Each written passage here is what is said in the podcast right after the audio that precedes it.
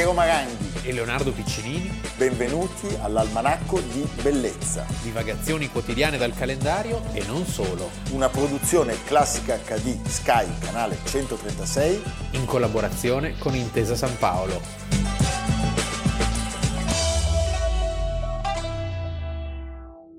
Almanacco di Bellezza, 22 aprile. Allora, oggi dobbiamo parlare di verità. Noi siamo per la verità. E non quindi... il giornale. Beh, alla fine eh. questo ci dimostra come la coincidenza degli sì, opposti e, e, le parabole sì, si comincia punto e poi si eh, ritorna della storia, sì. dei capovolgimenti ci possa portare. No, non vi parleremo della verità di Maurizio Belpietro, di Belpietro eh, ma vi parleremo di un'altra verità. Ai compagni venuti a riceverlo, Lenin lancia subito le tre parole d'ordine della rivendicazione popolare. Abbasso il governo provvisorio, tutto il potere ai soviet, viva la rivoluzione socialista. Per molti anni è stato il principale strumento di propaganda del Partito Comunista, capace di mobilitare le masse nella costruzione di quel famoso radioso eh, futuro che poi è andato a sbattere contro un muro. Oggi viene pubblicato, pensate, tre volte la settimana, sì. cioè un finale... Però con una tiratura Beh, ecco, che, che in Italia farebbe... Dici, esatto, perché dici, viene pubblicato... Non è il giornale della parrocchia. Tre ecco. volte la settimana, comunque con una tiratura di appena per loro, ma sì. per noi sono numeri per cui se, secondo me se Cairo vede la puntata lo va a comprare. Sì. 100.000 copie, stiamo parlando Cairo del, editore. Eh, Cairo, editore bolscevico, stiamo parlando del giornale La Verità, La Pravda, eh, eh, che eh, come sappiamo è, è stato il giornale assoluto dove ogni tanto con pseudonimi vari hanno scritto anche i leader assoluti e massimi della storia sovietica. Noi citiamo spesso il famoso articolo con cui Stalin stroncò l'opera di Shostakovich, Lady Macbeth nel distretto di Mensk, riducendolo a una, una zona di torbido oblio durata molti anni. Questo giornale è stato fondato a Pietroburgo il 22 aprile del 1912 ed era il giornale, l'obiettivo prima. Un giornale molto interessante, beh, molto... Beh, letture... In cui confronto l'osservatore romano diventa... Ma no, cosa, è un luogo di libertà. Eh, il giornale è fatto dai lavoratori per i lavoratori. Allora, ricordiamo da dove arriviamo però, perché sennò non siamo equidistanti, non sì. siamo equilibrati. Cioè... Nasce come giornale clandestino. Vabbè, certamente. Come giornale, diciamo, sottoposto ai rigori della censura zarista. Tant'è che dovette continuamente interrompere le proprie pubblicazioni. Certo. Addirittura alla vigilia della prima guerra mondiale venne messo al bando e il personale arrestato. Cioè, perché, come dire... Cioè, siamo nel momento in cui Pietroburgo diventa Pietrogrado, tanto per dire, non si scherzava molto. Non si scherzava proprio. Nell'ottobre del 1917 il giornale si trasferisce a Mosca e diventa l'organo ufficiale del comitato centrale del Partito Comunista. Secondo me erano ben pagati i giornalisti. Credo di sì. Sì, sì credo che... Non era male fare no. il giornalista alla Pravda. No. Poi gli schiavi per una sì. virgola rischiavi di, tutto, finire, rischiavi... Eh, di, finire, di perdere tutto, sì, per una virgola, eh. o per un punto e virgola. Il giornale ha avuto però, ricordiamolo, un peso enorme nella diffusione delle idee del partito, raccontava le dure condizioni degli operai, raccontava le loro speranze, i loro problemi, raccontava un sacco di balle su quello sì. che succedeva nel resto del mondo. Oggi la produzione è arrivata a toccare il record della settimana. Se si considera da dove arriviamo, in fondo, come dire, forse dico anche viva la Pravda, cioè nel senso che noi sappiamo che la Russia è una matriosca. Sì. Cioè, quando tu apri le varie, le varie bambole, eh, vai sempre indietro e, e, trovi una giustificazione a, a, quel periodo terribile che è stato. Con una piccola eccezione che dura veramente un istante e che però avrebbe potuto cambiare i destini di questa smisurata eh, nazione, che è il caso Kerensky. Certo cioè questo tentativo di... Quel quarto d'ora. Quel quarto d'ora parlamentare, però con una figura che anche lì cercava di accentrare i poteri in una sola in un uomo solo. Quindi... Ecco, ricordiamo che poi la coda di quella riforma Kerensky, che aveva come obiettivo quello di dare un leggero beneficio ai poveri contadini e ai culacchi, eh, fu la loro tragedia perché diventarono di fatto le prime vittime da sterminare per, eh, per, per Baffone. Eh certo. Eh certo. E quindi vabbè, poi sono successe, diciamo, cose da non dimenticare perché sono cose molto tristi. Comunque diciamo che contro l'ingiusto sistema zarista era legittimo ribellarsi con qualsiasi mezzo a disposizione. Se rifiutate di sostenere la macchina di guerra capitalista, seguiranno il vostro esempio. E se i lavoratori del mondo fanno un unico fronte, la guerra finirà. Он говорит, что если мы все рабочие объединимся, то этой капиталистической поможет конец. Loro vi appoggiano e si uniranno a voi nella rivoluzione. Он привез нам привет от американских рабочих. Reds sulla vita di John Reed, pensa morto a 33 anni, un personaggio assolutamente unico, l'unico americano seppellito al Cremlino. È seppellito al Cremlino, perché Sì. sai quando vai a vedere il mausoleo, Sì, dove adesso c'è solo Lenin, poi esci, la prima statua che, che incontri sai qual è? No. Questo è sorprendente, Stalin. Ah, Cioè l'hanno epurato un ma po'. eh, beh, sai però. È la prima che vedi, eh? E poi ci sono tutti, tra cui lui. Sì, è una figura straordinaria in questo bellissimo film di e con Warren Beatty, costato un sacco di soldi, fotografia di Storaro, Jack Nicholson ai suoi massimi, eh, Diane Keaton. Era amico personale di Lenin e con quel libro I dieci giorni che sconvolsero il mondo fu uno dei primi a raccontare nel dettaglio tutto quello che succedeva. In questo film in particolare si vede proprio un momento dei disordini, degli scontri della rivoluzione con l'internazionale in sottofondo è grande cinema. Eh, Lenin fu sempre il massimo animatore del giornale e dopo di lui ricordiamolo, Gorky, Stalin, ma anche Brezhnev. Sì, Cioè, eh, finché era lucido. finché era lucido. Eh, Lenin pubblicò nell'aprile del 1917 le celeberrime tesi di aprile che determinarono di fatto una significativa svolta nel processo rivoluzionario sovietico. Dopo la rivoluzione del 1917 la Pravda è diventato il giornale più importante del paese. E il suo compito principale era quello di mobilitare la gente per combattere la guerra civile in corso e lo slogan che non nasce con la Pravda ma di lì viene lanciato, proletari di tutto il mondo, unitevi, diventa talmente popolare da essere utilizzato anche in occasioni di brindisi e di festeggiamenti appunto alla fine della guerra civile. Proletari di tutto il mondo, unitevi in realtà è il grande motto del Partito Socialista. Sì, certo. E poi, vabbè, furono coniate delle frasi che, che sono diventate iconiche, cioè grazie compagno Stalin per la nostra infanzia felice o per la patria per Stalin.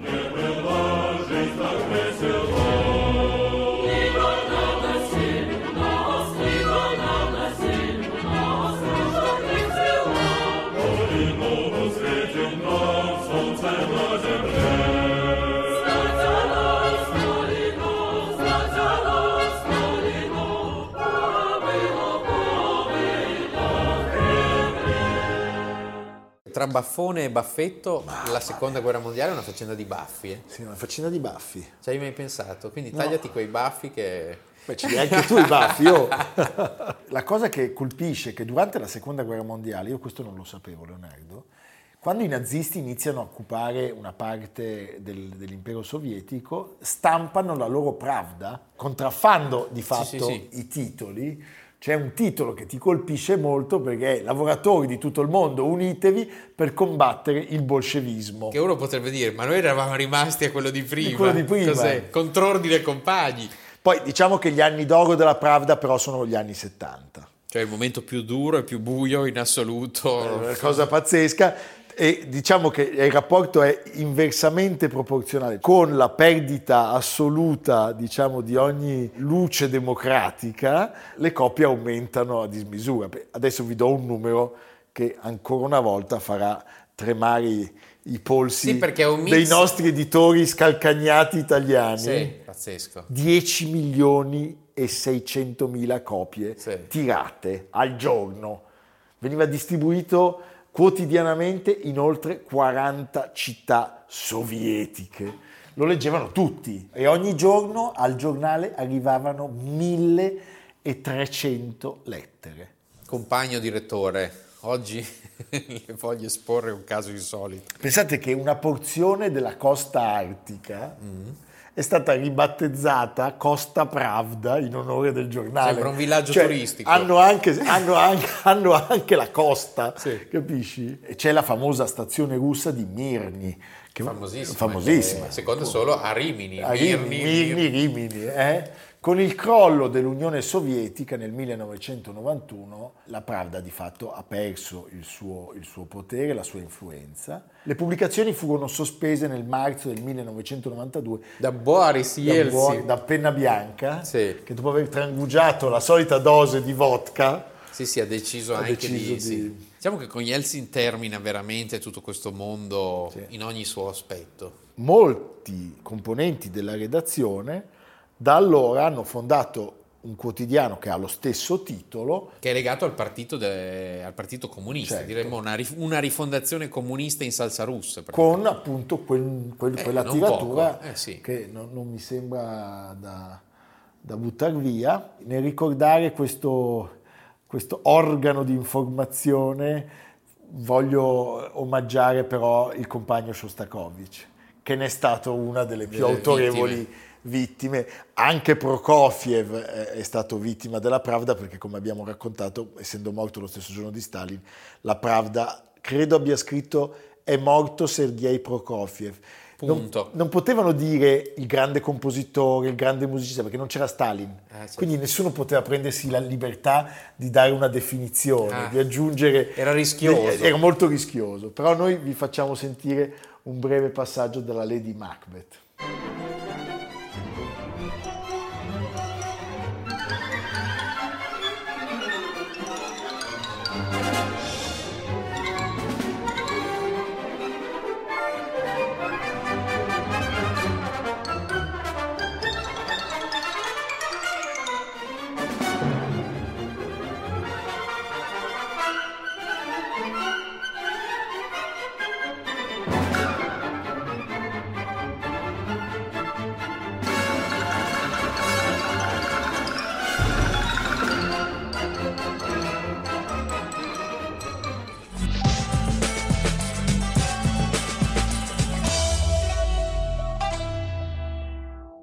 Leonardo, l'iconoclastia, o come si dice oggi, la cancel culture, che mi sembra veramente un termine da, da far gelare i polsi, Sì, suona anche male, sembra una roba calcistica.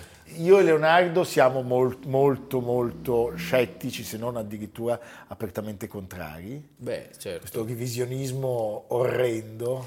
Poi di gente che non sa niente. Ma Diciamo, come sempre, questi fenomeni partono da dei principi anche giusti, Sì, cioè certo.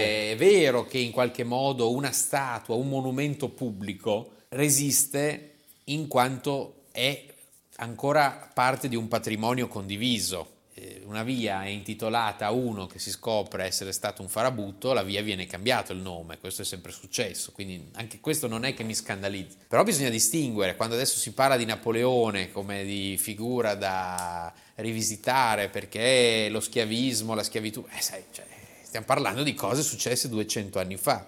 Diverso è il caso di un monumento fatto nel sud degli Stati Uniti negli anni Ma 50 certo. a, a un, a un generale, a un generale che combatteva O uno che finanziava il Ku Klux Klan. Esatto, certo. capisci? Quindi Questo bisogna, non c'è se- dubbio, bisogna bisogna- distinguere, cioè io credo che a volte le intenzioni siano buone, ma eh, se non sono sorrette da una cultura minima e da una, da una comprensione della complessità, perché il mondo è complesso. È complesso, certo. Cioè, il caso Stalin di cui abbiamo parlato, ad esempio, la, la storia della Russia è molto complessa.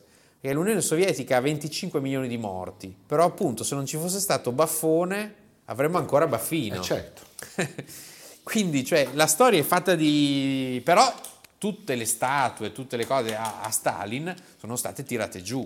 Sì, non tutte, qualcuna Però diciamo ancora. qua- quasi tutte. Quasi tutte. Khrushchev fece una sorta di pulizia. Tu sai che vai, ogni tanto vai al museo della rivoluzione guardi dei quadri e vedi che c'è qualcosa di strano. Eh. Perché hanno cancellato eh, Stalin. Eh, vedi, anche quella Ma è cancel culture. Certo, ma ce n'è uno in cui si vede la mano. Cioè nel cancellarlo hanno dimenticato la mano sul tavolo. C'è una mano come quella della famiglia Adams, appoggiata sul tavolo, ma non, c'è, non c'è il braccio. Sì. Ma noi perché vi facciamo questo discorso? Perché oggi parleremo di un giornalista italiano, uno dei più importanti giornalisti italiani del secolo passato, eh, che è stato oggetto di, eh, delle- di furiose polemiche.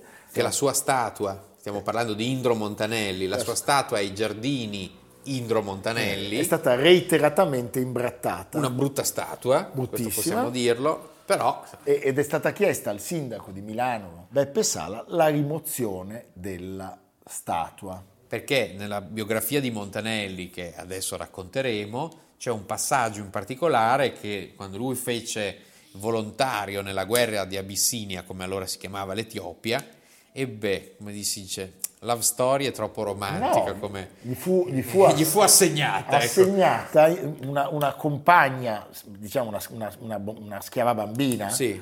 dell'età di, credo, 14 anni. Sì. E lui ancora a, diciamo quasi a secoli di distanza, Ne a parlava, decenni di devo dire, distanza. sentirlo parlare Sì. ti lascia... Ne parlava quasi con un orgoglio Sì. e con una mancanza di distacco. E raccontava questa vicenda come fosse la più normale, come dice mi ha regalato un cane, capito? Allora, ricordiamo, Indro Montanelli nel nome completo figura anche come terzo nome schizogeno che il padre Sestiglio eh, volle dargli, ovvero generatore di divisioni. Primo ad essere consapevole delle sue contraddizioni era proprio lui, Cilindro Montanelli. Confessò più di una volta, ho partecipato a tutte le ubriacature italiane e non me ne pento. L'importante non è la bandiera che si sceglie, ma ciò che ci mettiamo dentro. Si Aperta può- parentesi, frase molto discutibile io questa. non sono cioè, d'accordo, infatti. Eravamo con Hitler, però ci lasciava fare quello che volevamo. Che cosa vuol dire? Io, io infatti non sono d'accordo, Sì. non sono montanelliano. Sì. C'è un qualunquismo in questa definizione. Assolutamente. Perché lui diceva si può partecipare da galantuomini Sì. alle avventure, Alle avventure di Al Capone, esatto. però poi... Montanelli aveva un dono, certamente, che era quello della scrittura, Totale. perché aveva una capacità di sintesi. Era anche un bravo oratore. Sì. Riusciva a catturare Sì, l'attenzione. La delle- voce, Sì. eh, anche questo suo tartagliare. Un lessico molto ricco. Sì. Era nato a Fucecchio, tra Firenze e Pisa, il 22 aprile oggi del 1909. Era figlio di un insuese, cioè del Sì. paese di sopra, e di ora? un ingiuese, il paese di sotto. Dopo aver percorso da protagonista eh, il secolo, lasciò eh, questo mondo il 22 luglio del 2001 a Milano. Lui da pessimista ripeteva sempre una frase che aveva presa dal suo maestro Ugo Ietti, noi italiani siamo gente che vive nel presente. Naturalmente Lui fu assunto al Corriere proprio grazie a una raccomandazione di Ugo Ietti, che era una sorta di Montanelli dell'epoca, che è un giornalista molto famoso. certo, Un altro di quelli che aderì acriticamente al fascismo senza mai trarne. ecco, naturale eh, per lui, come dire, dopo la morte essere dimenticato, ma devo dire si sbagliava Montanelli. No, no, beh, poi intanto ha, ha formato generazioni intere di giornalisti. Sì, nei vari giornali in cui ha lavorato. Poi comunque ha lasciato anche delle opere buone di divulgazione Sì, storica che sono tuttora molto lette. E poi è una- sicuramente una figura di grande testimone di tanti momenti storici E della pre- vita d'Italia, cioè lui soprattutto nel momento appunto della- delle grandi campagne militari, lui era inviato e Del Messaggero? esempio durante la guerra di Finlandia certo, lui la Finlandia. racconta... La racconta e il Corriere della Sera sotto di lui raddoppia le copie solo ragioni, per ragioni ragione di quella legate di a quegli articoli e si va da 400.000 copie a 800.000 Sì, sì, copie. infatti lui la raccontava sempre, eh, parlava di questi finlandesi che di notte nel freddo assoluto nella neve all'arma bianca sgozzavano i sovietici. Sì, e non era, e non era, una, non era un'analisi servile no. verso il sistema politico di allora, in quello era molto onesto, diciamo, scriveva quello che gli pareva, cioè è vera questa cosa che lui ha sempre un po' fatto quello che gli pareva, però mai prendendo le distanze dal regime che glielo consentiva. Sì, certo. cioè, quindi in fondo lui era, era complice ma non colpevole, potremmo dire. No? Certo ha coniato delle frasi che sono rimaste memorabili nella sì. nostra storia. Eh, turiamoci il naso e votiamo DC, per esempio, sì, sì. per dirne una. È stato inviato del messaggero nella guerra civile spagnola, fu capace di descrivere, per esempio, la battaglia di Santander, eh, quella a cui avevano partecipato gli italiani. Che in patria veniva raccontata come un ecco. grande momento epico e invece era una, era un piccolo, una piccola schermaglia e certo. questo gli costò eh, la, la, carriera perché venne radiato. Venne radiato perché naturalmente il regime pretendeva un racconto enfatico, celebrativo. Rimane quasi un mistero il perché il messaggero pubblicò quel pezzo, perché veramente era un pezzo... Beh, un po' perché comunque, sai, in qualche modo, sai, i giornalisti in ogni caso hanno un senso del grande pezzo, cioè lui è un grande giornalista, noi abbiamo una grande tradizione di giornalisti di inviati da Buzzati, Monelli, Malaparte, Barzini, cioè, eh, e questi, sai, davanti a queste autorità e davanti a questa bella scrittura, spesso mh, mm, si, si lasciava correre, no? Certo. E Appunto devo... perché c'erano i lettori poi, cioè dove c'era il lettore, sai, il lettore vince sempre. Non possiamo dimenticarlo, lo, lo, lo diceva lui stesso, era anche baciato dalla fortuna, perché in questi suoi viaggi, in queste sue cronache da inviato speciale, ebbe la fortuna di incontrare alcuni personaggi mitici del periodo, pensiamo a Kim Philby per esempio, a Francisco Franco, al famosissimo reporter Webb Miller o allo stesso grande Winston Churchill. Winston Churchill certo. eh, e quindi, come dire, fu anche capace... Poi era anche un modo... grande raccontatore sì, di... Anche, di, qualche, di, di anche di qualche balla. Sì. Eh? No, tra l'altro c'è un episodio in cui sembra che Mussolini abbia telefonato al direttore del Corriere della Sera, che era allora Borrelli, chiedendogli ma questo Montanelli dobbiamo proprio tenerlo. L'altro gli avrebbe risposto sì, se lei mi dà le copie che perderei licenziandolo. La prego, colonnello, di far pervenire queste poche righe alla contessa della Rovere.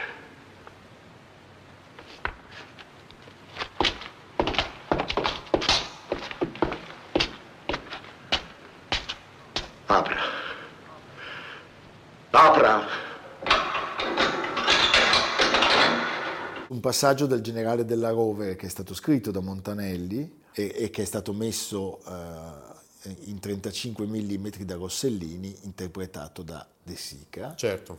vincitore del Leone a, a Venezia. Cioè, perché il film che parla appunto del, dell'occupazione dei nazi eh, ci fa venire in mente che nel 1944 proprio Montanelli viene condannato a morte eh, dai, dai, nazisti e viene chiuso nel carcere di San Vittore. In questo caso è Ildefonso Schuster a intervenire cardinale, poi beatificato da Wojtyla, e eh, ricordiamo che in quei, in quei, momenti fu compagno di carcere di cella di Mike Bongiorno. Che non gli diceva allegria per tirarlo su. No, Mike Bongiorno gli faceva la staffetta tenendo in bocca dei messaggini, dei bigliettini che Montanelli non ci avevo mai pensato, può essere un ottimo sistema tenere i biglietti in bocca, devi stare attento però che non si sciolgano. o li mandi giù. Li mandi giù. Lui con le donne ebbe un, un, rapporto piuttosto tormentato, una sbandata da ragazzo per la soubrette Nanda Primavera, tant'è che partecipò come ballerino a una tournée. Ah.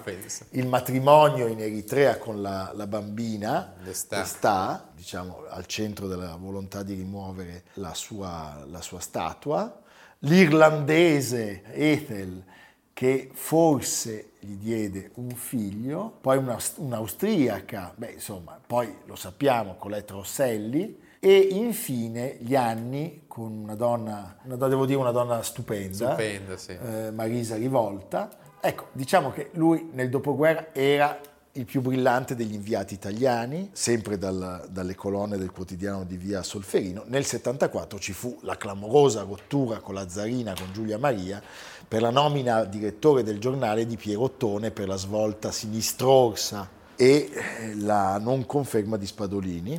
Da lì la, la creazione, la fondazione del giornale, Del giornale, sì. tanti anni di idillio con l'editore Silvio Berlusconi e poi devo dire apprezzabilissima la sua posizione con la discesa in campo di Berlusconi che quando chiese a Montanelli di schierare il giornale si sentì opporre un netto rifiuto. Sì. Un'avventura che è stata una meteora alla voce. Sì, prima della voce ha raccontato Mieli di avergli offerto d'intesa con Cuccia e Agnelli la direzione del Corriere. Mieli avrebbe fatto un passo indietro, gli lo avrebbe affiancato e lui rifiutò perché non eh, aveva già deciso probabilmente per fondare un giornale, anche perché molti giornalisti l'avrebbero accompagnato in questa avventura che fu disastrosa. Cioè, ci fu una, un- All'inizio sì, partì subito Arrivò a molto 500.000 bene. copie Sì, a un certo sì, punto. sì, sì, sì, sì. E beh, la novità. Sì. E poi era troppo... No, ma poi i suoi lettori non si riconoscevano più.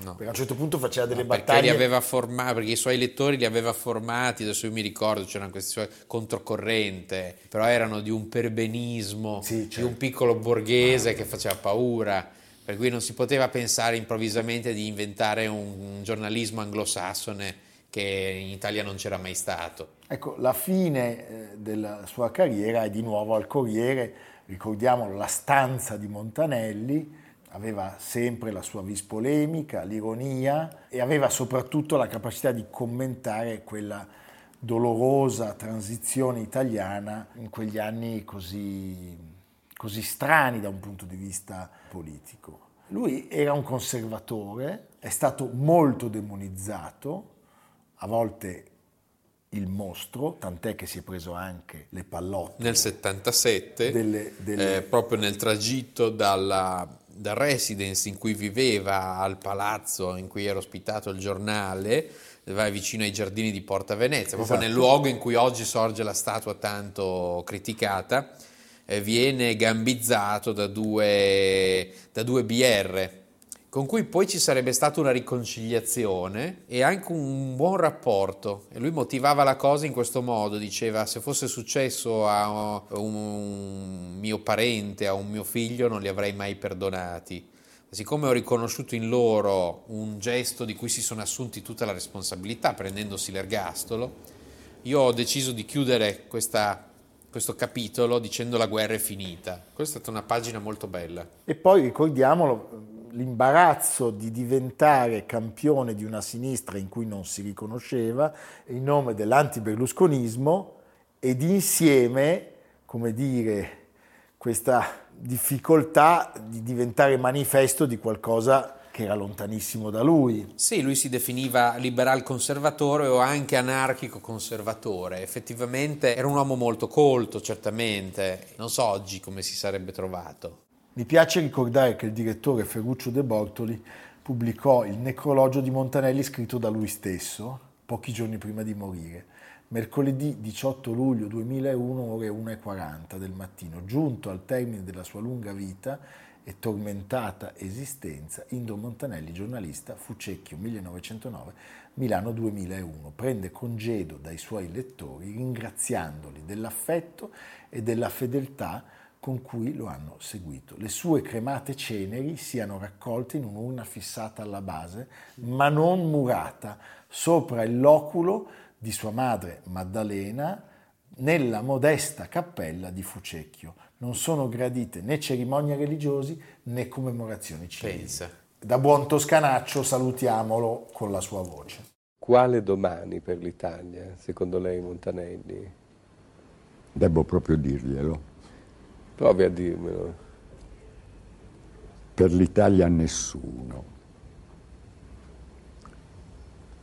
Perché è un paese che ignora il proprio ieri, di cui non sa assolutamente nulla e non si cura di sapere nulla, non può avere un domani. Io mi ricordo una definizione dell'Italia che mi dette in tempi lontanissimi uno dei un mio maestro e, e anche benefattore, che fu eh, un grande giornalista, Ugo Ietti, il quale mi disse, ma tu non hai ancora capito che l'Italia è un paese di contemporanei, senza antenati né posteri perché senza memoria. Dove andiamo Leonardo? A Fucecchio? No. Gianni Schicchi? No. No. No, andiamo a Roma perché è stato appena presentato un restauro eh, di una chiesa molto importante, molto bella, in un luogo meraviglioso, Santa Francesca Romana al Foro Romano. Da lì si vede il foro, è un edificio molto antico, facciata palladiana, campanile romanico e si è concluso il restauro del soffitto cassettonato di Santa Francesca Romana, la basilica edificata nel IX secolo sui resti del podio del Tempio Adrianeo di Venere Roma. Dal 1608, data della canonizzazione della nobildonna Francesca de Ponziani, l'edificio è dedicato alla santa copatrona di Roma. C'è questo bellissimo soffitto, Copatrona. soffitto affrescato dall'inizio del Seicento, all'interno marmi preziosi di aspri basalti e la preziosissima Madonna glicofilusa del V secolo. Sai cosa vuol dire glicofilusa? No. Che bacia dolcemente il figlio. Ma quant'è snob. Ci vediamo domani. Almanacco di bellezza cura di Piero Maranghi e Leonardo Piccinini. Con Lucia Simioni, Jacopo Ghilardotti, Samantha Chiodini, Paolo Faroni, Silvia Corbetta. Realizzato da Amerigo Daveri, Domenico Catano, Valentino Puppini, Simone Manganello. Una produzione classica HD, Sky Canale 136 in collaborazione con Intesa San Paolo.